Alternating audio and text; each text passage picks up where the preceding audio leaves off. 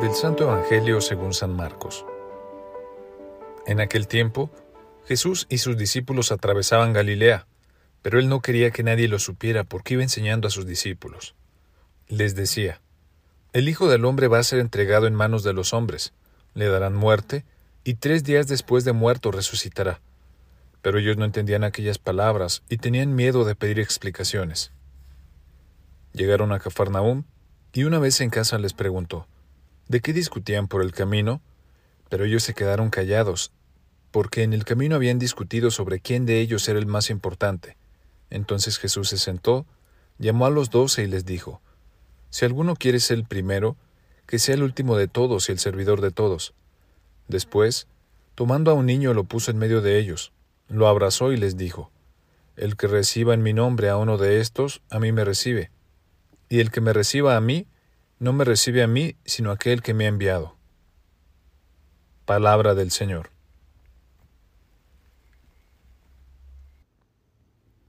Creo que quizá en algún momento de nuestra vida hemos pasado por una situación semejante a lo que pasa el Señor Jesús el día de hoy en el Evangelio.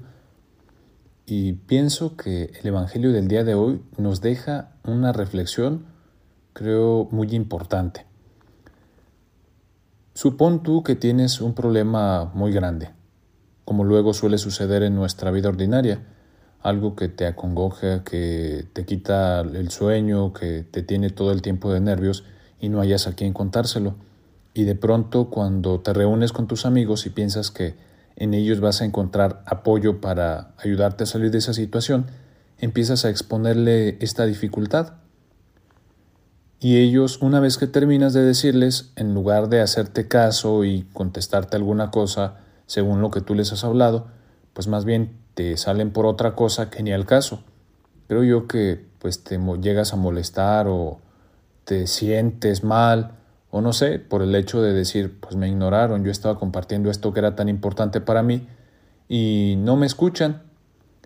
Algo así fue lo que vivió el Señor Jesús. Me imagino yo que él estaba como medio triste o no sé, cabizbajo por pensar en su pasión, en su muerte, y se lo comparte a sus discípulos y estos, en lugar de solidarizarse, van pensando quién es el más importante. Gracias a Dios que el Señor Jesús no era como nosotros, porque si hubiera sido tan dramático, hubiera empezado, es que ustedes no me escuchan y siempre estoy cuando ustedes me necesitan y cuando yo los necesito nadie está y nada más cuando me necesitan me buscan y solo cuando les conviene o no sé, todas estas cosas que solemos decir. Pienso yo que esto nos debería poner a pensar un poquito qué tanta capacidad tenemos para escuchar a los demás. Porque cuando luego las demás personas nos están contando sus problemas, nosotros ya estamos como que trabajando rapidísimo el cerebro para ver qué es lo que vamos a responder y a veces cuando las personas tienen una dificultad, creo que ni siquiera esperan una respuesta nuestra, únicamente con que aprendamos a escuchar o el hecho de estar ahí acompañando en ese momento, creo que ya es mucho.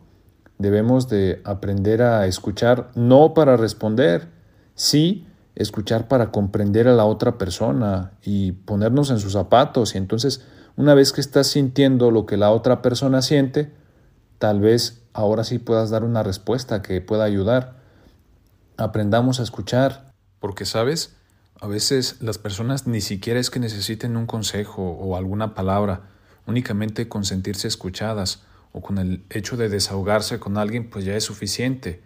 Aprendamos a escucharnos unos a otros en este mundo de tanto ruido. Ojalá que pues podamos siempre poner atención a las personas que nos importan y sobre todo a las personas que nos necesitan.